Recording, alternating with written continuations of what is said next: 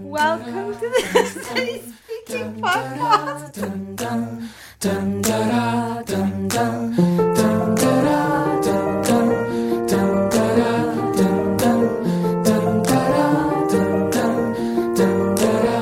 Happy New Year, humans. Thanks for joining me on the very first episode of 2017. My guest today. Now, I've been a fan of this guy for over a decade, and when I realized I'd be in Melbourne, Australia, and that he had actually moved to Melbourne as well, I, I had to reach out. And he was gracious enough to say yes, so we had a chance to sit down and meet up. So, who is this guy? Clue to Kalo. So he's been in the indie music uh, game for uh, more than a decade, and he's been self-producing, recording, composing, performing, touring, you name it. He's sort of the consummate indie artist in many ways. Uh, I had the chance to talk to him uh, about his journey into the indie music scene, some of the challenges that he encountered, uh, being signed with an indie label, and, and how art changes and evolves as the artist changes and hopefully grows as well. Uh, we sat down in his studio where he works on things like uh, TV, mu- movies, and uh, uh, video game scores. So that's kind of exciting. But of course, also, he keeps working on his own music as well. Uh, also, I'm doing something a little bit different, a little bit special during this particular episode. I'm using uh, Clue Kalo's music uh, for this episode. So stick around as well to the very end to hear an uninterrupted track of one of my favorite songs of his. All right. So, guys, do me a favor, open up those ear holes. Here we go. My conversation with the mighty, mighty Clue to Kalo.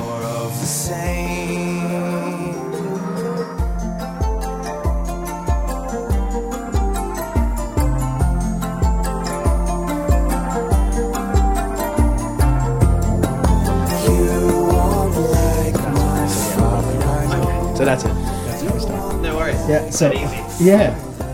So you say you were you're not from here originally. If I recall correctly, looking at your if I remember your profile, is it Adelaide? Is that where you're from originally? Yeah, so it's about I don't know, it's about ten hours drive from here. Okay. Yeah. Ten hours. So drive.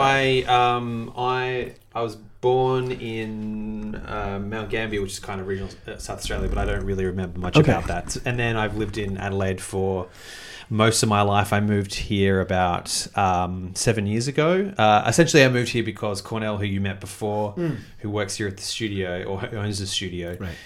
um, I just felt like it was time for a change. I contacted him and he said, uh, he said, you know, if you want, I can give you a job. If you want to come over and do some work for me, I moved over here and started working here at the studio. So I've been here for that long, and then we just kind of pick up work that comes in. So yeah, we do commercial work, and then we do. Um, uh, we do. We're starting to hopefully move. We're moving more into film and TV score. Um, I'm a big gamer, so I love to get into Oh, gaming gaming soundtracks, stuff like that. So we're trying to uh, diversify a bit with what we do. But there's a bunch of composers here who kind of are here. There's always people here every day, and then we have kind of like satellite composers and producers as well that come in and out. So what did you do before? What did you do before then when you were in in Adelaide? Uh, not much. I mean, I kind of, I well, I guess I I, I was a full time student for a long time. So I I started out um, as a kind of thinking that possibly I might be an academic, but some of that stuff is I just kind of fell into doing that stuff. So for a long time, I um, I did a humanities social sciences uh, degree in at Uni of Adelaide, and then uh, did a did an honors uh, course, and then went and did my PhD for a while, and I was a little bit off from finishing that. Which probably would probably would have been an agonizing year or two finishing it off. Um, what was a PhD for? it was on. It was English cultural studies, and then it was on at the time. It's kind of a mishmash of different ideas, but Yeah. it was kind of on thing. Like I was trying to throw in just a lot of things that I was interested in, but it was kind of de- of a, a development on my um, honors degree, which was on underground comics, and then I tried to bring in stuff. Um, like uh, post punk and outsider art and all this kind of stuff. No kidding. I should well. have. ah, I should have bought you a copy then. I because I, I wrote uh, uh, a friend of mine is a graphic novel. He's a he's a he's a cartoonist. He's Yeah. a graphic novelist, and we all. I, I also write. Oh And So we actually collaborate. I- I'll I'll I'll send I'd you to- digital. Love I'll send you a digital copy or Yeah, something. I'd absolutely love yeah, to read it, yeah. it might get picked up by uh, by UK Underground by UK Underground uh, publisher. They want to color it. Oh wow. Yeah, so we did that. So that'd be really exciting. Yeah, super, Yeah, yeah. super, Yeah, super exciting. I mean, it doesn't pay much because you know it's, Yeah, it's one of those absolutely, things. yeah. But it's just like the fun of it, the art passion of it. Yeah, totally, totally. yeah, yeah. Um, but yeah, okay. I'll, I'll, I'll note I'd that love to read it. Please I'll note that down. Yeah, absolutely. Yeah, yeah. Um, that's cultural. Can we can we get into that a little bit? Just because Yeah, sure. Because you, I don't know if you know, but on on the podcast, one of the things I like to talk about is is cultural differences and stuff. Yeah. So it just so happens that. Yeah. You know, I I, I sought you out because I'm just a fan of your work. Oh, thank you. Um, but but it turns out you're also you also study cultural stuff. So Yeah. uh, can we get into that a little bit? I'm yeah, sure. I mean, I guess, I guess, um, I guess I kind of got into it through. Uh, I guess it's kind of a fascination with pop culture, and um, I, I guess, uh, I guess, kind of, it was sort of not an accident, but I guess there were certain ideas that were.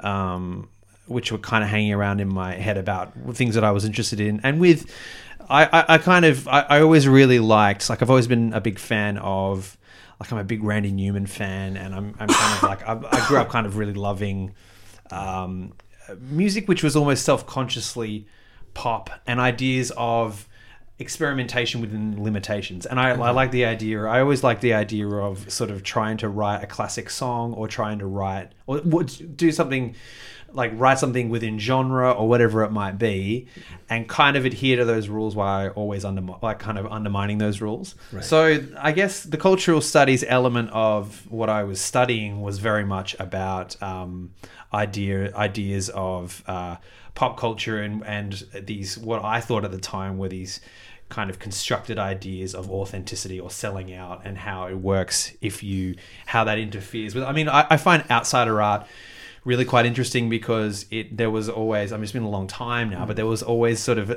um, this implication of authenticity of rawness that was coming out of these people and that if it was somehow contaminated by you know pop culture it wouldn't be as interesting. And and I always had a kind of a weird problem with those ideas of Right, authenticity. Right. and you know even that was kind of what I talked a little bit about with underground comics. It was kind of that they were using you know they saw themselves as kind of uh, um, I guess against something, but also kind of using something which was almost a pop cultural artifact in a sort of against itself, you know.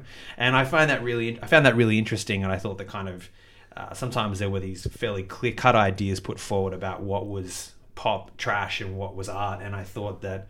At the time, I mean, there were very obvious points I think I was probably trying to make that other people had made better than me time and time again. But I found that really interesting of Right. that it's, that it is quite problematic and it is not as straightforward as you know that's trash and that's art. It was you know, Right. and to talk about points where they intersected, and I do think they intersect really interestingly in comics and genre genre uh, books, uh, you know, genre film and. Um, uh, uh, and games as well. You know these idea of AAA games. So, so is it kind of like, like, for example, like, like Teenage Mutant Ninja Turtles, like Yeah, originally this very raw, gritty underground comic, which became sort of mainstream and like. yeah. So sort of that whole journey. At which point do we say they sold out, and does is the art truly compromised? And yeah, all that, and that- what those does it, questions. yeah, what does that stuff mean? Right. Yeah, it's kind of like you know where do you where do you sort of draw that line? Who draws that line? Right. It's it's a very arbitrary line. Yeah, anyway. who draws it? Because it's just like, oh, Yeah. they've sold out. Yeah, yeah. You know, I mean, eh, sometimes it feels obvious where they've sold out. Yeah. Like, you know, like Ice Cube making a Disney movie with like kids. You can say, okay, yeah, he sold out. That's not NWA anymore. Yeah. Sure, you can uh, you can make that point and have a discussion about that. Yeah. But but there Yeah. are nuances along the way, and sometimes eh, I always find it funny because you also want them.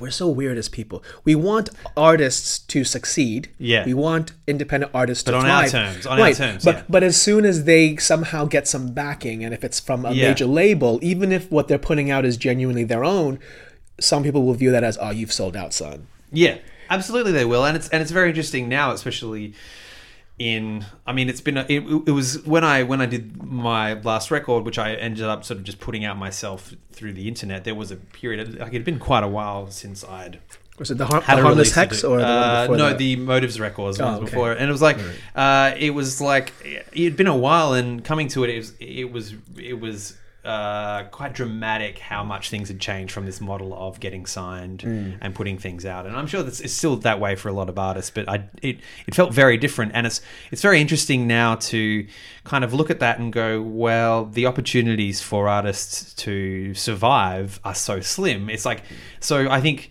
for a lot of people those ideas of what is and isn't acceptable on on what you can do with your own work are quite blurred and sort of shifting a lot because this idea of you know well are you uh, are you going to say that this band or this artist that you like or this uh, writer that you like, are you saying that you don't want them to survive? You know, are you saying that you don't want them to be able to feed themselves and whatever else? You know, so sometimes by someone doing something which might be, you know, uh, something that they might not necessarily endorse could mean that they could make be making fantastic art for three years that you're going to enjoy. You know, so I think that that stuff's interesting. I'm not saying I I don't sit necessarily either way on it. Is I just find that idea really interesting. I to- I totally understand that sentiment of finding an idea interesting Yeah. and just wanting to have lots of questions about Yeah, it. yeah, and not being absolutely. sure 'Cause there is no right or there wrong is no and there is no that. Yeah. solution and it, Yeah. it may be a case by case basis and who is anyone to really really say Yeah. any of these things. I think it's the artists themselves who who has Right. to basically make those decisions for themselves, Right. and I think that because it is a very uh, there is an element of subjectivity of what is and isn't acceptable in that sense that I think that you know you can't there isn't this objective idea of when it is and isn't as you say you know selling out or whatever it might be and you've got to make those decisions for yourself and stay true to yourself as, as silly as that sounds that you'll know when you've done something that you're not happy with in yourself and what your own values and that's the authenticity we're really looking for, right? Is Hmm. the artist feeling like, you know what, I'm I I I did this the best that I to, to my ability, as much as I could on my terms. Yeah, absolutely. and it is what, and that's it, whether you like it or not. That's up to you guys. But Yeah. I did my part. So you mentioned something interesting because you, if I if I recall, I I first heard you, I think in I want to say 05 or 6 Mm-hmm. Um, and it would have been, I think it's the one way, it's every way. Yeah, that was uh, 2005. It was right. Yeah. I think I, I heard it. yeah. It was on. i think someone gave me um a KEXP. You know KEXP Yeah. radio. Did you did you know they had your stuff out there? Did it communicate with you or anything? Uh, I know that um, 2005 was probably the, the time when it the things were most happening in the states for us, and that was a really exciting time, which I don't feel like we necessarily consolidated Right. as much as I would have liked. But that definitely felt like a, a pretty exciting time. 2005, 2006, Right. And there was I knew that there was some college radio stuff going on, Right. and all, yeah, that was great. I mean, um, yeah, KEXP exciting. is um if I'm not mistaken, it's a Seattle-based radio station. Yeah, correct. I think so. Yeah, I think so. I think so. You guys can check that out. I'm, I'm pretty sure. I'm pretty sure that Yeah. that's that is the case. Um, so yeah, and it was um, and uh, yeah, when Tommy fixes fights was the that song hooked me in. Like Oh, that wow. was the one that really just and I was like, I, I, you know, and then of course later on I was oh yeah SoundCloud and that's what I was like oh yeah of course these guys I remember these guys and Yeah, then I started looking and then, and then that's when I discovered more of your stuff. and Yeah, like, yeah, absolutely. Oh, awesome! And obviously it's changed throughout the years, but I Yeah. guess let's just talk about the the beginning then uh, 05 06 was that how, when you when you started or when and you say you guy uh, so we you said we so is it was it is Cluda by the way how do I pronounce it I have changed the way I've said it. I don't really know. Most people say Kalo, and I've said that for a long time. Right. And I think pro- proper, if I was going to be kind of proper about it, because of where the name's from, I think it's probably Cluda Carlo, but I don't know. is it is it like an is it an aboriginal term or something? No, it is or- a it is a term. It's kind of based on um, there was uh, there was a comic by a cartoonist called Seth, uh, who's a Canadian cartoonist, and he had this uh, one book called "It's a Good Life If You Don't Weaken," and there's this idea in it that he is searching for this uh, cartoonist called. Carlo, I guess. Okay. He- I think that's how you'd probably say it. And uh, and he never finds him, but he kind of. It doesn't really matter that he never finds him. It's about that kind of. And as silly, as it's quite naive now to, to think of it. But I thought that was a beautiful idea of Mm. um, how you could see your own creative work, where it's like you never feel satisfied with it, but you just keep trying to find that one thing, and that's that's what gives that meaning. hence the clue to Yeah, like another another Right. another way of kind of going forward. Yeah. yeah. okay Yeah.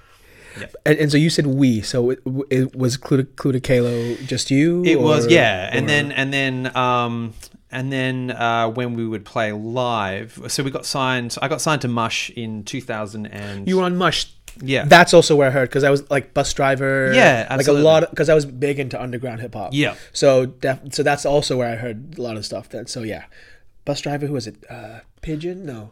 I got Pigeon John? No. I got signed through um, Dose One. Uh, Dose One. yeah. Yes, Dose One. Those guys. Oh, this is like yeah. early to early mid 2000s. Yeah, I reckon it was 2001. I went to there was a there was a music uh, there was a underground music kind of festival thing that they had. I, I think it's still on, but I don't. I think it's called something different now, possibly, or maybe it's still the same thing. It's thing called Sound Summit, Okay. which was I think it was called. It was like Electro Fringe. It was Okay. called, I think, and I went up there and uh, I was kind of there with um, these great guys. Um, um, and they kind of brought me up, and they were they were running the place, and they had also brought out Anticon as well, Right. and I think Keith Fullerton Whitman as well. And they went to um, uh, they for some reason uh, Seb, one of the guys, the guys who brought me up, said, "Oh, you should give them your CD," and I was a little bit embarrassed and whatever else, and I gave them my CD, and they were really nice about it. And Adam Dose One had said, Right. "I'm going to take this back," because he was doing A and R for Mush. He said, oh, "I'm going to take this back and give this to Robert, who owned Mush," and uh, Robert contacted me, and it kind of that connect kind of happened through that. So that was 2001, and then the first Mush record came out in 2003, and then One Way It's Everywhere 2005, and that then- was still with Mush or no? yeah, yeah, they right. were all with Mush. So this is this last record, uh, the last full length is the first record that I've just kind of just uploaded and done myself. So before that, I think the last Mush record was probably like 2009. Okay. Yeah. Okay. Um. So yeah. and the little EPs in between is that also th- the ones before 09 is Mush or or you Uh, released some stuff on your own? One of them, one of the EPs was kind of like a tour EP thing, which Right. I, I don't think, um, I don't think that was really kind of officially ever put out by Mush, and um, I think that's possibly the only EP that I kind of had in that era. And then I put out a, I put out the al- I kind of worked on this new album for a while, this one that I ended up putting out myself, and then I ended up releasing it and then I kind of I was a little bit disillusioned, possibly by the whole process. Uh, what was disillusioning about it? Was uh, it it was just like the silence was deafening. You know, it was just kind of it was a little bit like I didn't really know what I was doing. I didn't know how to get it out to people that I thought might be interested in. You know, the stuff that everybody faces, really. sure? And um and I so I was kind of like, what do I want to do here? And I just thought to myself, I think I just want to, for a while anyway, I just want to make make a bunch of music and just released singles and little things. And so the first thing of that was the Harmless Hex, and then Right. there was another uh, single earlier this year, and I've just finished one as well. Right. You did a remix, right? Is that right?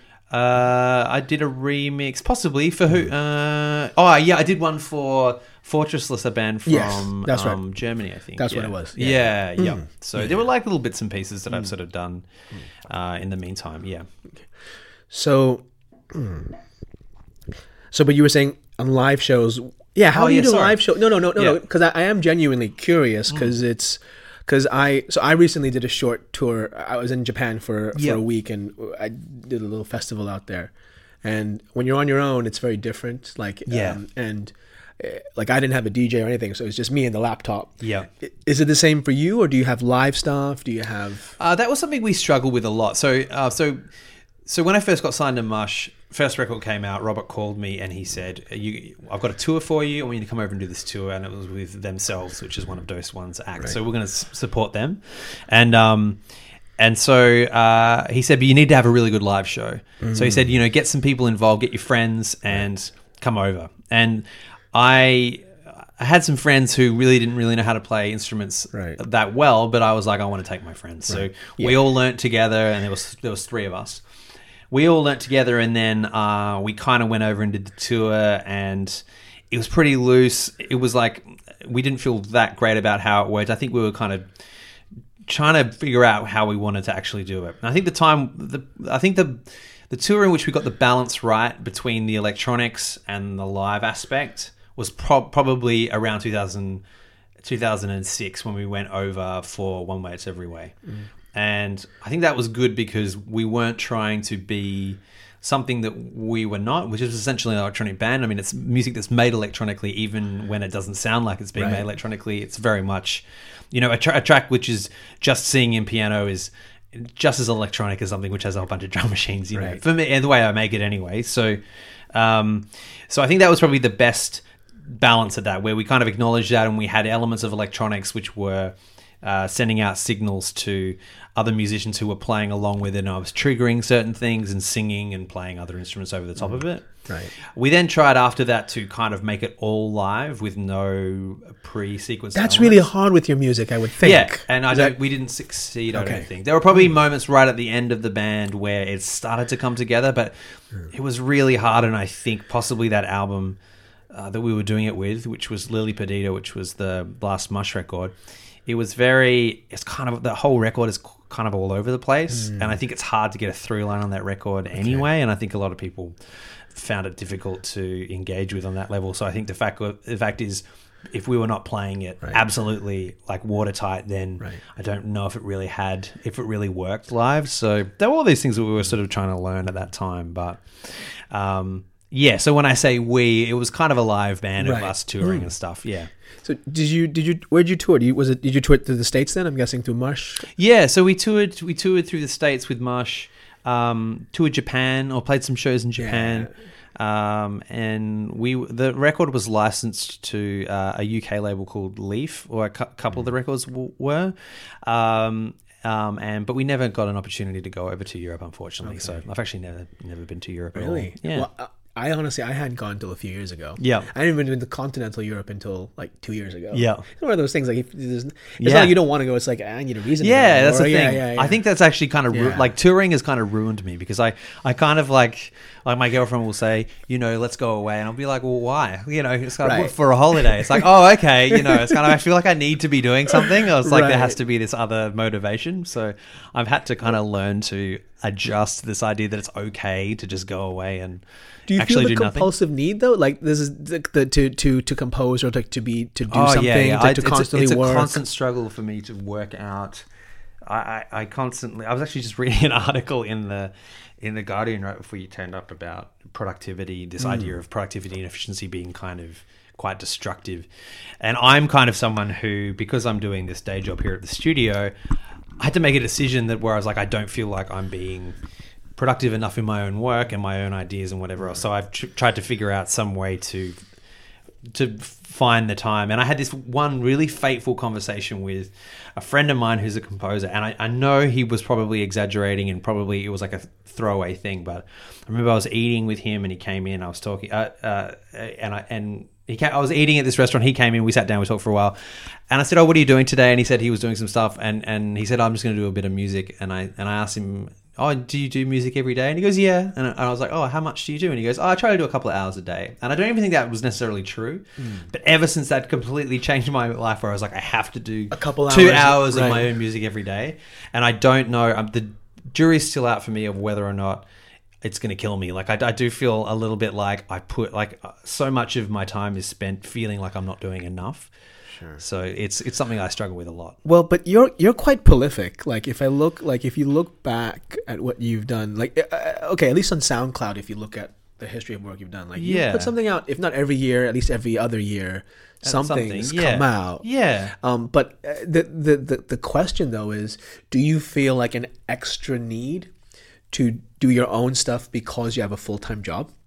Yeah, I do. I do feel like uh, it's it's a tricky one. I've, I talked about this with. It's really interesting. I talked about this with Tommy, who's another composer here, who struggles with the same kind of thing. And we had this idea of, um, I, I think from being a kid, from being a kid, ever since I was young, I just have even just with art in general, I, I've always defined ideas of self worth in terms of whether or not you're going to live a life which is worth something in terms of output. And I don't necessarily, I don't think that's healthy, but that's kind of how I feel. Like, you mm. know, this idea of looking back and going, oh, look at these things that I managed to make in my life. Like, and that's kind of like the, that's the standard. And I, it's bad, but that's kind of, it's like a, it's like a leftover idea from, from when I was a kid, you know? So, so when I feel like I'm not doing that stuff, it's very hard for me to, I start to lose a sense of you know am I am I, what am I doing am I worth anything you know there it's it's, it's very it's very it's very murky And it, and it also becomes an identity thing. Like, but this is who I am. Yeah, Like, yeah, like, this is- this is absolutely, I'm absolutely. supposed. I should be doing this. Like, wait, but am I doing this because I want to do it, or am I doing it because I that's think I want to that do is it? really because that is Right? really interesting that's the thing like you Yeah. there isn't that line I remember someone saying to me um they said, "Oh, you know, is, is it still fun?" And I was like, "Fun? What do you mean? Like, it's never been fun. Like, Fuck fun. Yeah, like, I like. I need to put work out. Yeah, yeah, Like that's like- that's who I am. Like I need to create yeah, right? yeah, it's really Yeah. weird. It's like I don't, I don't think it's, I, I don't have fun, but, but it's, it's, it's excruciating, but incredible, and you know, the, the highs of making stuff are just exhilarating, but the lows are just awful, you know, and it's never like light and breezy. And I really envy people who seem like they're having a really light and breezy good time making whatever they're making. Like I always just, I just wish so hard that I could do that, but it's just not the kind of person that I am. But I think that that's the dirty secret is that we're never really totally satisfied. Hmm. And I think especially being independent artists, like artists that need to need to supplement their income, Yeah. one way or another. Like you're quite fortunate in the sense that you still get to work in an environment that is related. To Yeah, what and it you feeds do, back into and your it feeds work. back into your Yeah. energy. You still have connections, and you get access to all this stuff as well. Yeah, absolutely. But you get other people that just don't. They, Yeah. they're a waiter during the day, and then they gotta try to you know lounge sing at night because that's what Yeah, they really like. absolutely. Um, so, uh, uh, but I forget the point that I was trying to make with that though. Um, Oh no, no, but the finding the time and, and kind of like yeah, the yeah. time and stuff. But I, I, I yeah, um, I, I do think like um, uh, the the the reward. Oh yeah, the dirty secret. That's About what I was trying to yeah, say. Yeah, fun. the dirty secret about having fun is, is, is just is never enough. Like Yeah. I, th- I Oh, think yeah, we, I think we always want to try to create more. Yeah. and ha- have more stuff out there. And I think that's the only way for me, like one of the few ways that I can actually finish something is to go this is this is good enough. I'm going to nail it on the next thing. And then everything is like that, you know? totally Because if I feel Yeah. like that this is the big thing, like Right. you've got to feel I think when you're making it, you've got to feel like this is going to be the absolute best thing I've ever done. And then there is a point where you go, this is close enough and it's not good enough. I'm going to finish it here and I'm going to keep moving. Like I think it's that constant kind of process of chasing that that that perfection, which you know you can never achieve, but it's just that No. feeling of, of Yeah. chasing it that you kind of keeps keeps you moving and also drives you crazy. Do you engineer your own stuff as well? or Yeah, yeah. Does that make it even? uh, That's got to be even more like so from conception all the way to production to completion Yeah. to distribution. That's entirely. It is now. So the distrib- yeah, so the I mean, with Mush, it might have not been. I'm guessing they had some. You had some resources. no, not really. Oh, we can get into that too. If you Yeah, want. no, not really. It was Yeah. just that I would I would supply the record and uh, he would get somebody to master it and put it out. So that that was it, that's how I'd always worked. And now it was now it's like um, now it, I'm sort of Do you master your own stuff then as well? well, I try. There's, I have, a, I, I try to offload that responsibility to someone else, which is often my friend Cornell, who you met, who's Right. very, very nice and kind of does it. Uh, and I also really trust him as well. So he's done, he did the single, he did Harmless Hex, and he did the Okay. record as well. And he actually helped mix that record, the last record. Um, and I think that um, I like to offload it because I do feel like there's a point where I want to let go and there's a point where I want someone to make the final decision because it's much of a muchness. Like you, I'm sure you have the same thing. Like you look at something and you go, you know what, that that bass could be two decibels louder, or it could be two decibels quieter. It actually, I don't know anymore. It's completely, it's Right. it's kind of in the ballpark. Like the mix is in the ballpark, and it's in that sweet spot that kind of it's like it's completely neither here nor there anymore. Right. So you just kind of go, you know what, there it is. It's in that Yeah. kind of you know nebulous space Right. of being right.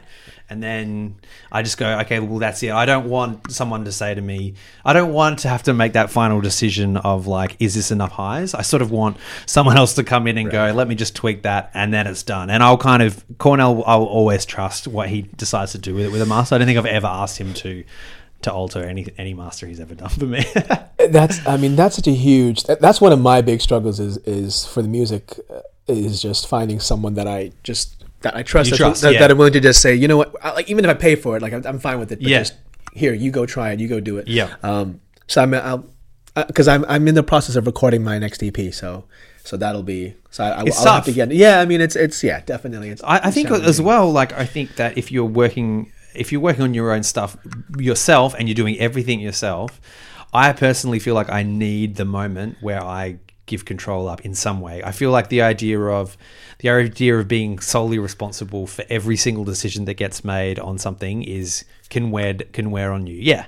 it's just way too much. I mean, it just it bears down, and it's but it's also that's also the moment where you can say, you know what, someone else now has access to the one thing that I've been working on Yeah. on my own, the world. This is it's sort of like the. It's sort of like the turning of the doorknob. and Yeah. the door just opens a little bit. Yeah. like that's what happens when you give it to someone else to just start working on it. Yeah, absolutely, Right? Absolutely. That door opens and then it goes in public and all that stuff. Yeah, it, Yeah. That, that's the thing. I think that there is. I mean, I've been thinking about that quite a lot in the last couple of years because I've never had an opportunity to kind of be part of a band or collaborate with people in that kind of band environment, which a lot of people here have. And I remember thinking, at one point, it was just the idea of playing live or playing solo, as you were talking about mm. before. Like if you do a bad show and you've played solo and you come off, it's all on you, and you Yep. can feel quite shit. And a lot of what being in a band is, and writing songs together and playing together, is coming off and going, no, no, no, it doesn't matter. This is what we decided to do, and telling your as a group, making those decisions and supporting like that communal decision that was made. But when it's all on you, you you can really. That's I don't like to play stuff to people before I it's almost finished. Gotcha. Because I don't want someone to say those drums are a bit weird because I'll go- I'll go oh maybe they are weird and then Right. I'll lose that feeling of certainty Mm. about something. So I I'll, I'll give it like right at the tail end where it's like no no more kind of there'll be very minor decisions that are It's like it's like eighty percent. yeah, yeah Yeah. even more sometimes Yeah, oh, Like, yeah, yeah yeah. yeah like pretty much like maybe the vocals can be slightly louder like that's that's about it like there's Okay. nothing really yeah, yeah. Okay, I gotcha. yeah yeah So, how would you describe your music? Because because someone asked me today, like uh, this morning, I you know I told I I because he knew I was coming here, and I said, yeah, I'm going to interview this guy, uh, you know, it's musician, artist, and and he's like, oh, cool. What's his music?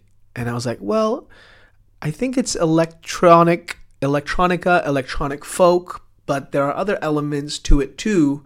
Um, you should just listen. Yeah, yeah. I think is what I ended up saying too, Yeah. which is which is which is great. I Yeah. mean, I'm happy to Well, share the music. that's very nice, But, yeah. No, no, but how would you describe it? I don't I don't know. Like I I don't know. I, I, I think that it's it's sort of if there's one thing I feel like I have a tendency to do in my own music, I think I I find it hard to I find it without concentrating on writing something of a particular style or sound. I feel like if I go in without thinking to writing a particular track, I feel like I'm writing the same song over and over again. I think that feel, there is that feeling of uh, like I'll be writing something, Cornell will come in and go, "That sounds like your your music," and I think that that's not intentional. That I'm trying to find some kind of cohesive thing. I think that I that there is something that I, it always ends up. I always end up using kind of probably some of the same types of sounds or something in some Right. way, um, and I, I, but I, I think some of it is just that.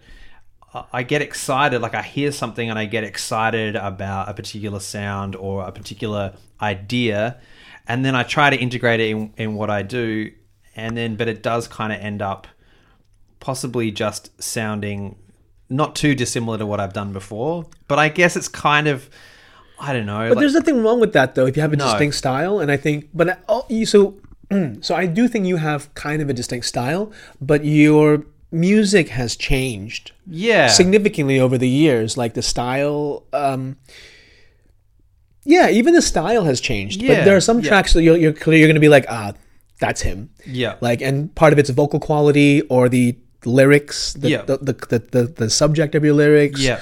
um, or the way you play with words, or how you'll change up the music halfway, like halfway through the song, it'll sound like a different song yeah. right? Like I've noticed that happens quite a bit. Yeah, it does, yeah. So certain things like that. Yeah. But you know, like you, I do think there's enough variety in your music, which is which actually brings me back to the question of Yeah. how would you actually How would des- I describe like, it? Yeah, I mean, if we had to apply labels. Yeah. For those that need labels to try to go uh, to to navigate or to sink their teeth into your music. I don't, yeah, I, I don't know. Like at the time, around about 2005, when you probably first heard it, it Mm. was being discussed in terms of like other artists, like, like Four Tet and uh, Caribou or Manitoba at Right. the time, and that kind of Yeah. folktronica kind of thing. Yeah. Um, Folktronica. yeah. yeah, But I don't Yeah. really know if I was ever th- like at the two in 2008. I was probably really, really obsessed with. There was a period where I got really obsessed with folk music, and the thing is, I. That think comes through. yeah, that, I- that definitely comes through early on, but like, uh, like um, uh, harmless hex doesn't sound quite as much. No, which is kind all. of very Yeah. much like I wanted it to sound very kind of synthetic and neon Yeah. and whatever else, you Yeah. know. And I think that um, it just kind of depends on, on kind of what I'm sort of a little bit obsessed with at that time, and I, I think that a lot of it is is being is being interested in things that I don't think I am technically capable of making. So, for example, with folk mm. music, I really I really love folk music and I wanted to make folk music, and I would try to make folk music, and I couldn't because I don't have the chops. I can't play an instrument. I don't think I'm good enough as a vocalist and all that kind of stuff. So, th- for me, a lot of the time, my music has always been this process of compromising, of trying to pull the, that back to something that I feel like I'm capable of.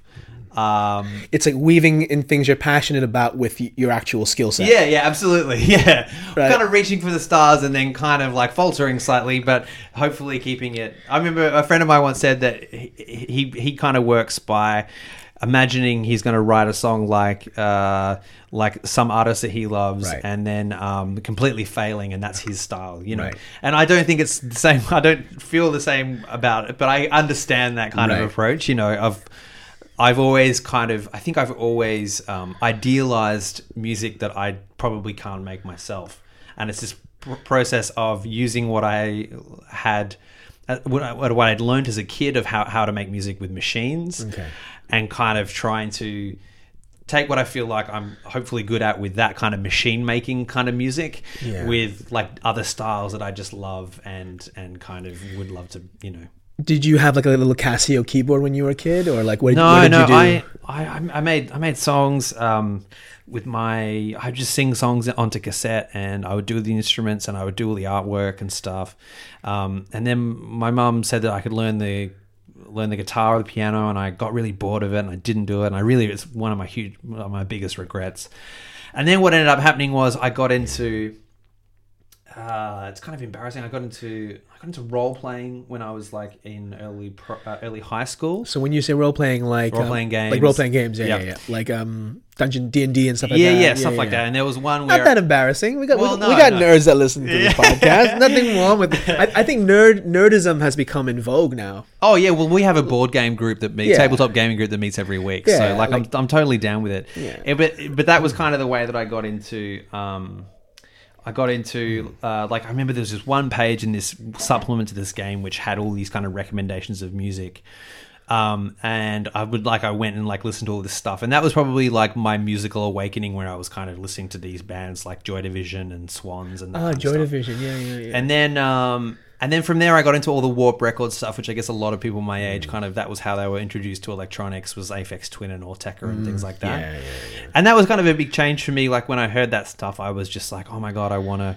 I want to make stuff like this, and it felt like stuff that was so alien, but also stuff that I could do that didn't rely on uh, having chops, like expertise. Mm. You know, it sounded like it sounded like you could go, you could kind of sit down and learn how to do it, and you didn't have to be a to- you didn't have to be able to jam or be able to Right. kind of do that stuff. You know. So I was I was kind of obsessed with this stuff. How do you make it sound like that? And it was like all the old things that I would do sounded so crappy. But there was this point where I would do it around at my friend's house, and there was this point where my dad was like, "Well, if you want to do this, you can sell this. You can sell this car that your grandma bought you for your 16th birthday party, uh, birthday, which was just this kind of crappy car, and you oh, you can buy a computer." And so I bought this computer. And So you sold your car. How old were you at this time? 16. So you were 16. So your grandmother bought you the car for your 16. Yep, and, And I like- immediately sold it. I think I did like two drives, and I still can't drive. You, you're shitting me. You can't drive? No.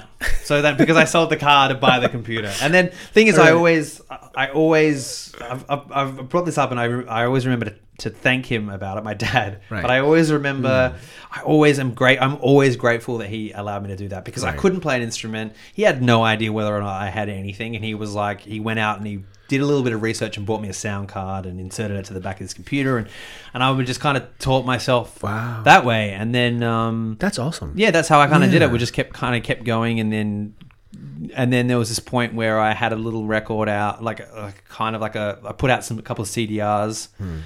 and then there was this small Adelaide label that heard them. They put that out, and that's the thing that Doseone heard, and then took back, and that was how it all started. So you were really young at that point. Uh, I would have been uh, in 2001. Uh, some of that stuff on that on that first thing that he would have heard, I probably did when I was 19. Okay. Mm. So how, at that age, Yeah. so you were still in secondary school or high school, or college or whatever. I was I was I would have been at uni uh, when I first started. Yeah, so 16 to I was in high school, right? yeah. And then you went to uni, yeah, Right. And I just kept kind of doing. It. And you just kept yeah. on doing it. And Yeah. then 19, you got picked up. And then did you take time off of school to go tour and stuff, or did all that happen a bit later? There was this point in around about 2005, 2006 where I was doing my PhD where that was the point where I was like, I have to make a decision. Mm. Actually, this is what I want to do. This is what I want to do. And I made a decision and I kind of turned my back on study and acad- academia. And then I went and did this music stuff. So, I mean, when Cornell asked me to come over and be a producer here, it was completely based on like self-taught stuff that I'd done on my Dell laptop, you know. So it was kind of yeah. Yeah, because I was going to say that because you, you like your educational journey has nothing to do with, With music or no, no, it's just purely just your passion. You drove that Yeah. on your own, really. So on your Dell laptop, yeah. Oh, okay. Let's get technical then. So what what gear did you have, and what did you start Well, stuff on? I was about to say, actually, saying Dell laptop kind of rem- rem- reminded me. Actually, in 2006, when I still had my Dell laptop, and I'd play, we would play live where I had my Dell laptop on stage, and um, oh, sorry, no, no worries. You can answer. it, It's fine. You sure? My brother, I'm, we're going away tomorrow. So. Oh, you want? You, you can answer it real quick if you need to. Oh no, that's totally fine. Sure? All right, Yeah. cool. Um, so I had my Dell laptop. We would, uh, and we did this Japanese show, and the Japanese show, because I had the Dell laptop very visible on stage. The Japanese show was at the uh, at, at an Apple store in Tokyo. Oh, I- really? I always, I always, if I look back on that now, that's like one of. I, for some reason, I'm like, yes, that's one of my coolest moments. Is is having a like a crappy Dell Inspiron in an Apple store in in Tokyo. Yeah. How, how'd that work? So the uh, explain how you got, how you got that gig then. So Apple wanted you to open for them or something. Uh, or? no, it was just I think uh, I had a Japanese label as well that licensed the record, and Okay. they I think it was just they had like live bands. Which label come in was and it? Play. Uh, it was called And Records. Okay. so they put out um, they put out like uh, Are they in, the last couple? Are yeah. they in Shinjuku? Um, I don't know where I'm trying to they think. are. I'm trying to think. I feel like I've I've I saw that name. Yeah, they do. They're still they're still really active there. and stuff. Um, I haven't spoken I'll to them for them quite a while. Okay. Um, yeah, so so yeah, so I, I was it was always a little laptop. I didn't have any hardware or anything up until actually pretty much like all the only thing I had is I had a Jupiter 4 synth, like a Roland Jupiter 4, and what I would do is so the first that first album uh, come here with when you sleepwalk Right. all that a lot of that was me sitting with the jupiter 4 and um and like messing around with it and recording like little bits and pieces and then cutting up those bits and pieces and making the songs that way so it, that was the only piece of hardware i had What software did you use? i used cubase Yeah, a lot of that sort of late '90s, early 2000s, mid 2000s. it's all cubase so yeah. uh, so many windows like just it almost felt it was you know it's almost like it coincided with um with a dip in apple's um like a lot of people just either it was inaccessible or let me put it this way windows based products were far more accessible yeah they totally and so were. any Yeah. software that was for that particular platform was just much e- and Yeah. that was how you started right it was just because it was Yeah. easier and cheaper right It was easier, and I mean, I can say this now, and I'm sure a lot of people can be honest about it. It was all crack software, not not Cubase. Cubase I owned, Right. Mm. there are a lot of crack plugins and stuff that I was using because that was the kind of when a lot of that stuff was accessible. Oh god, I remember like keygen. Was, was it keygen? Yeah, yeah, yeah. The keygens. You just it would generate it. Would generate the serial for you. Yeah. to, yeah, that was- totally. It was it was crazy. Like I remember at Yeah. the time of just, uh, it's it, uh, you know I. I remember being so excited about, oh my god, I cannot believe there's this thing that I can use. There's this reverb, and I'd hear this sound. I'd be Mm. like, I can't believe that I could use. I, I'm I'm allowed to use this. I've got, I've got hold of this, and it was incredibly exciting. It was like stumbling across free gear on the side of this the side of the road, you know, or something. It's It is. It is. It is equivalent to that. I mean, that's Yeah. like, oh my gosh, I now have access. Yeah, to it. yeah, I know. Yeah, so it's like the excitement. and there was absolutely no way at that time. I mean, I was living at home with my parents and whatever else, and I, there's no way I would have been able to afford some of the stuff that I was using. But there was a point where I was like, okay, well, I actually am making money now, and I'm going to buy all my buy all my stuff. And from that point, I it's been a long time uh, since I've yeah, I, I swear it's been a long time. no, no, I, I, believe, I believe you. It's just there, there's definitely been a push in the last decade to get legal software, Hmm. and I think everyone's well, I say everyone. A lot of people have been pretty good about that, especially musicians and artists. yeah. I think in the past ten years. Yeah, I think I, I think so anyway. At least the folks that I know. yeah, it's it's an interesting one because it is it is like I I think it's become a, quite a bit more accessible now. it- it's completely reasonable now to buy stuff Right. because stuff is a lot cheaper now. Like if you were going to look at the Waves plugins when I was growing up, they were unbelievably expensive Yeah. and just like you know. I just there was absolutely no way that, that I would ever be able to get my hands on those.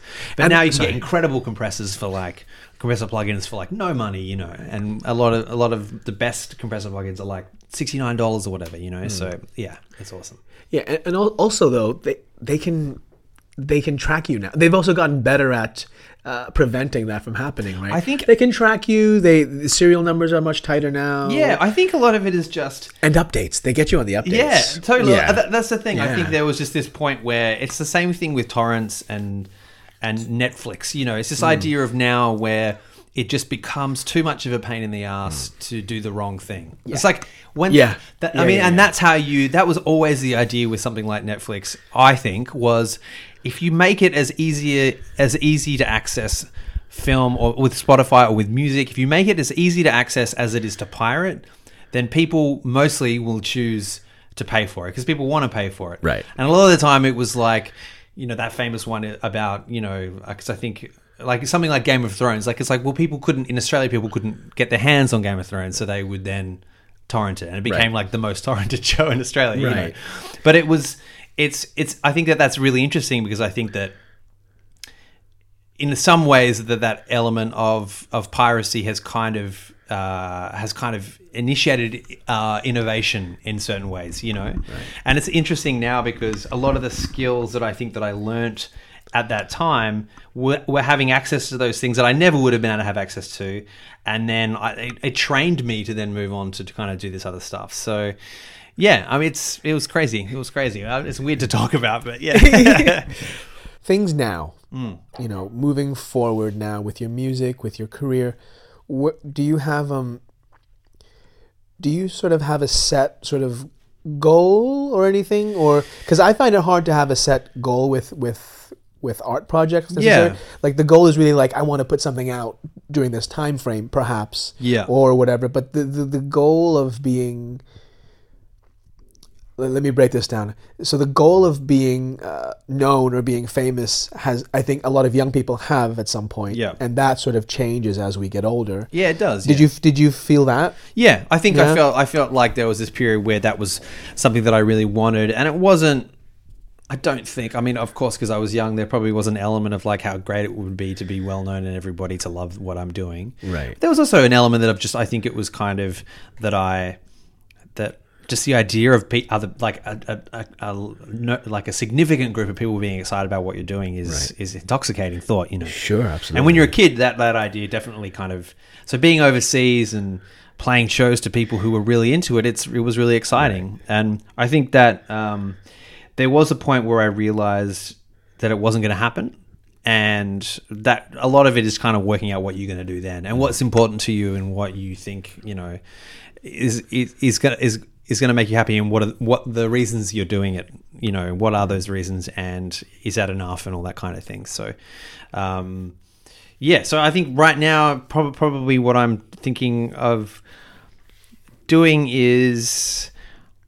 I don't know. I, I think I used to have this idea of when I was working that I wanted to always push myself and always kind of like I had this idea that everything always had to be one up on the thing that I'd done before. I think that's a fairly kind of young idea of what it means to Yeah. to make stuff. You know, you've made a record, and it's like the next record's got to be X amount better, and then the next record's got to be X amount better, and so it's this kind of process of kind of working against yourself and working in opposition to yourself, really. Well, and we don't always know what better means. No, totally. Like, That's like, the thing. like, like, what does better mean? Does better mean more, more people have downloaded it, more people purchased it, more people want to go see it? Yeah. Does it mean that it sounds the way that I think I want it to sound? Yeah, absolutely. And we don't always know what we, we want it to sound No. either. Do you have those struggles too? And so, how would, Yeah. how do you define the next step? For me, then? it was always like it was. I think it was. I had this very, uh, very kind of vague idea of it being like always creatively more interesting, or always creatively uh, uh, like a a greater achievement in myself than the last thing that I'd done. You know, like the last thing. The last thing wasn't exactly as I wanted it to be, but this next time I'm going to nail it. It's going to be just right. And the next time, no, no, no, that one wasn't. The next one's going to be just right. And that kind of constant process of getting, you know, better and better. And the problem with that is I, f- I feel like you, end up having this massive mountain that you're just looking at and going, and now I have to scale that in my own mind, you know, and you're just adding to that kind of sense of expectation on yourself. It's it's it's it's crippling. It can be really crippling. So I think uh, I, I think someone someone I was speaking to actually said that their friend who's a musician had had some success and someone said, "Oh, you look really great and you look really happy," and he said. I, I, I, I figured I figured out how to be happy and it's to have no ambition.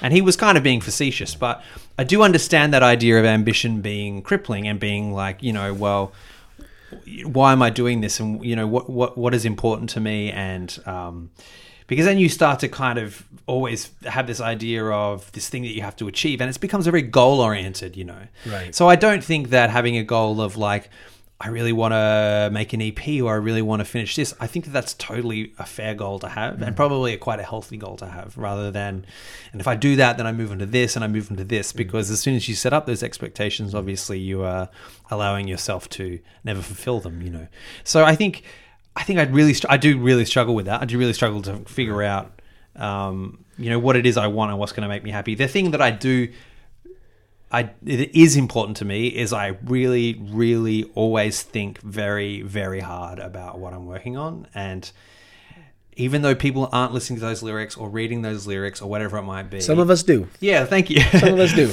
um, I I want I want every word to be just how I want it, and I want to and I want to have those meanings in there. And it doesn't matter if no one ever connects with them. I just like it is really important to me to know exactly why I'm doing what I'm doing. And even if I don't succeed at it, I just I, if I sit down, there is always this idea of I, I know why I'm sitting down to, to make what I make. You know that that that's something that's important to me. in your heart of hearts are there like there are a few things that I really would like to do like I want to go back on tour in a few years or I want to have uh, generate income from it or maybe it's not about income anymore or just I want to feel totally at ease when I create music at my own pace like what I are think- milestones I guess I think my ideal has been since I was a kid and always will be just to make records. I just want to make records, and if I could just, that's so could- pure that's so no and I mean that in the best way I genuinely in the best way is I just want to create yeah, music that I want to create yeah, it's it totally is. And So like, if pure. there was a way that I could do this, that I could survive, and just make records, and maybe play shows where because I mean the the thing is like playing shows or getting some feedback from people is not just a matter of it's not a, it's not a matter of being famous. It's actually a, a positive reinforcement about your own ideas, you know. So it is like, wow, I'm inspired by. The thing is, like when I when we went over to do our tour in 2006, the response that we got to that tour made me so excited about coming home and doing another record. I was like, I was on that tour going, I cannot wait to to do something uh, to do something else that maybe these people can then listen to and engage with. You know, there's that feeling of your your being able to speak to someone. You know, there is that feeling, and I think it can be hard to if you don't feel like anyone's listening to maintain a certain level of momentum. You know, because there I'm sure there are people who don't care that no one listens to what they do and they just do it for themselves and all that kind of stuff. But I've always felt like it was a conversation. I've always felt like I want people to engage with it. I want people to bring their own thing to it and you know enjoy it on some level. You know that is Yeah. important to me. totally and it, it's also it also helps you understand like is your music connecting with people Yeah. and you're and if you don't you're kind of like well hmm, why are people not connecting Yeah. am i not connecting with myself enough am i not being aware of what's going on around me Or is it just for someone? just- or is this for someone very specific? I mean, that's the other thing as well. right you know so it's like maybe th- these people haven't maybe it's for maybe it's for these three people over here maybe that's that's all it's for, you know they're, they're the only people it's for but that's the thing like you I, I and i think that speak going back to your point before about culture and where music's or art and fitting in culture and stuff I, that's why i find electronic music really interesting in general like if you if you're talking about house music or like dance electronica I, I find that concept of I find that concept of people writing music for a social context really interesting. Like it's not something that I've necessarily done, but I really like the purity of that, where it's like, no, this this works in this way. This the the the, the kick comes in at this point because that it connects with people and Right. it's you know even if it is Yeah. even if it is something that they've learned it connects with people and it makes them feel good and it's totally fine for that music to function in that way it's totally valid and, and i find that really interesting this idea of this idea of it fulfilling a social function in a way you know and that sounds like maybe i'm dissing it but no it is fulfilling a social function No, I totally get. Well, I, I, um, so one of the interviews I did was with a DJ. Yeah. he's like he's uh, he's originally from Kenya. Yeah. and he learned how to DJ in China. And Yeah. he sort of DJ throughout, you know, in uh, Hong Kong and China and Macau, Macau and stuff. I think, uh, or not Macau. Anyway, um, but he was saying like um how when you are, and he's also an MC. He also raps and Yeah. he also produces music as well. And he was one of the things he was saying was um when you when you think of when you play a gig and it's also because you're not playing your own music, right? Hmm. When you're DJing, you really have to consider where you want the party to go, Yeah. how you want it to be, and based on that, and you also need to know who's there. Yeah, So exam- absolutely. and so, because he's an African, so he's so he's African, and he needs to consider if it's an African group, and Yeah. if it's a, if you play like an African club, okay, which countries are may or may not be here, what kind of music, like, Yeah. how do I connect that, uh, drums, kicks all that kind of stuff. Like you just have to really consider that. And it's just for me, it's just like I totally get it. And I guess also being from a you know when doing live doing live music, you do consider that as well as an artist. But you're right in the sense that I, I never actually thought about it that way. Music being created for a social function is very different. Yeah, it is, and, and it's like it's not it's not less less artistic or anything. It's Not at actually all, it's just- in some ways because I, I DJ as well, and I have uh, for for quite a long time. That's, that's kind of one of my main uh, income, uh, one of my main sources of income when I was living in Adelaide. Um, and in some ways, I think that DJing is almost a pure. It's like a very pure level of performance because what you can actually do with DJing is you can enjoy. You can like you can enjoy the, the social aspect of of the, of the music in a way that is I find almost impossible with my own music because you can play songs when you DJ that you don't have a vested emotional interest in and all you know is that this song is fantastic. So it's almost like you you have the thrill of ownership over that song, and you know that song is like killer, or you think that song is killer, and like you uh, and and then and that the rush of being able to almost own that song Right. in that context, and also have no doubts about the quality of that song and what that song is. Is like this mad rush, like it's incredible, you know, and that's like something that I've personally never felt when I perform because there's so much self doubt and so much kind of idea of like, is this working? You know, is this not? But I do, I think what can be learned from DJing is this idea of, I think sometimes with making music, there possibly is this idea, some forms of music anyway, that it's kind of a little bit of a, it's kind of a little bit of a dirty thing to worry about whether or not mm. people are enjoying it or having a good time Right. or giving people what they want. You know, so I think that's really interesting. Again, like that idea of pop and art is this, it's it's actually okay to to put something in, to put a chorus in, to put that thing in, which you know has a kind of a, a very specific uh, social effect of, you know, it goes to a chorus at that part. Repeating that chorus has a very specific effect that has been proven, you know, for however many years to have that effect. It's okay to know, to be aware of the manipulative effects of music in some way and to celebrate those and to use those to create something beautiful, you know. I got you. Yeah. to sort of wrap it up a little bit, I, Yeah, do, sure. I do I do want to ask for those young for those not even young don't have to be young at any age at any, for those that want young to at get, heart. For the young at heart there you go that want to create their own music that want to follow a similar path or whatever what what words would you have to give to those people I think that I think that one thing that is amazing about some people some people I guess are worried about the music industry and the way that it's heading. They're worried about streaming and they're worrying about income streams and all that kind of stuff. And I think that that's totally those are conversations that need to happen. But I also think more so than ever with music and even with other art forms as well. It's like you can if you want it's, it's it sounds very motivational. But the thing is like the way that I did it is just I just wanted to do it and it was all at my fingertips. And now especially with the internet, it is all at your fingertips. You can download freeware that does incredible stuff. And you can listen to the things that you love and go how do i do that? And you can and you can kind of mess around with you can mess around with reaper which and and and figure stuff out. And reaper's an incredible program to to make music with you know. Um, and all it is is the only thing that is going to stop you from being able to do what you want to do and that is to make your music as you want to make it is time. All it takes is an investment of time. It doesn't have to take an investment of cash. It doesn't have to take any of that stuff. That's why a lot of people when there's that kind of leftover idea of making a record and going well i need 20 grand to go to a studio and that's bullshit. You don't need any of that stuff. Well not if you're making the kind of music that i make anyway. You can do that at home with your laptop or with anything. Obviously there are you know you need a- you need some the kind of that kind of yeah.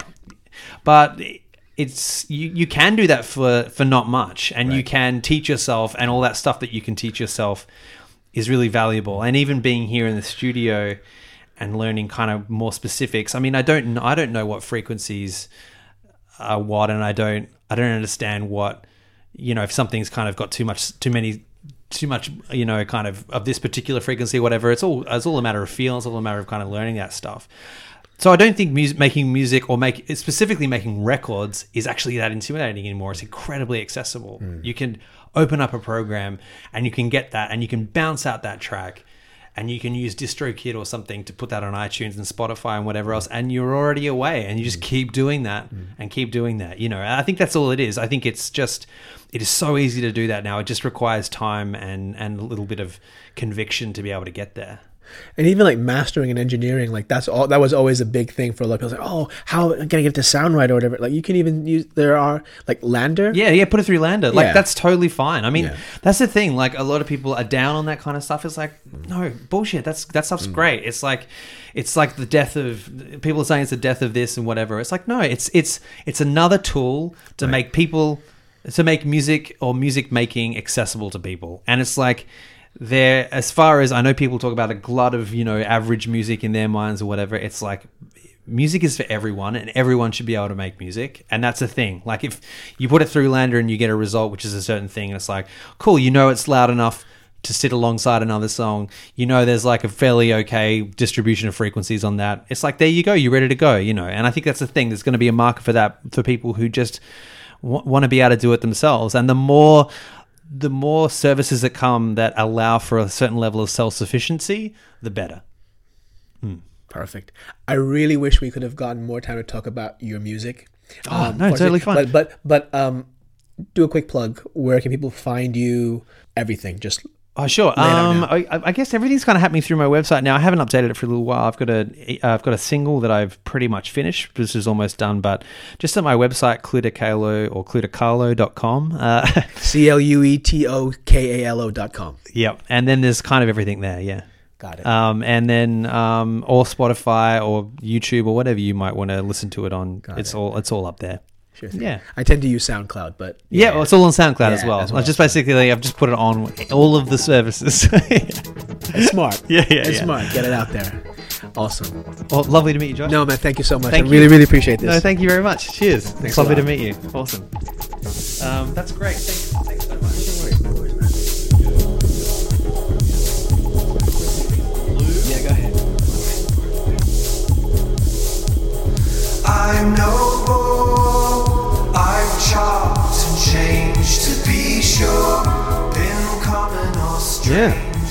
There you go. There you have it. Clue to Kalo, everybody.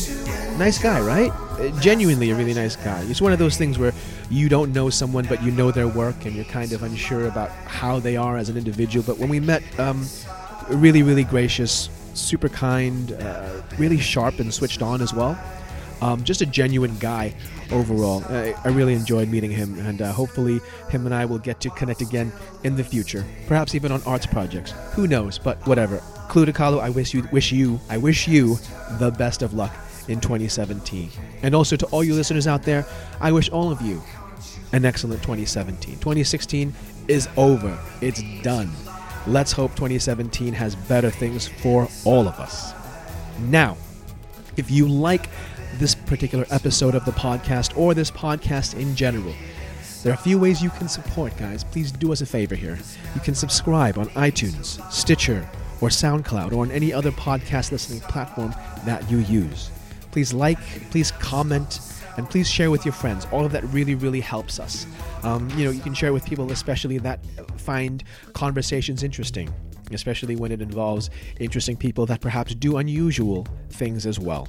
Um, and by all means, feel free to, you know, get in touch with me, get in touch with us, let us know what you'd like to hear about. If you have any guests you'd like us to have on, you'd like me to have conversations with anyone in particular, do me a favor, just let me know. Tweet at me. Um, uh, or on any of the other platforms that I, uh, I have available there. Uh, just, yeah, hit me up by all means, please. So, that brings us to the end, and as I promised, I will now present to you one of my favorite Clue to Kalo songs as Tommy Fixes Fights. Take care, humans. We'll see you next time.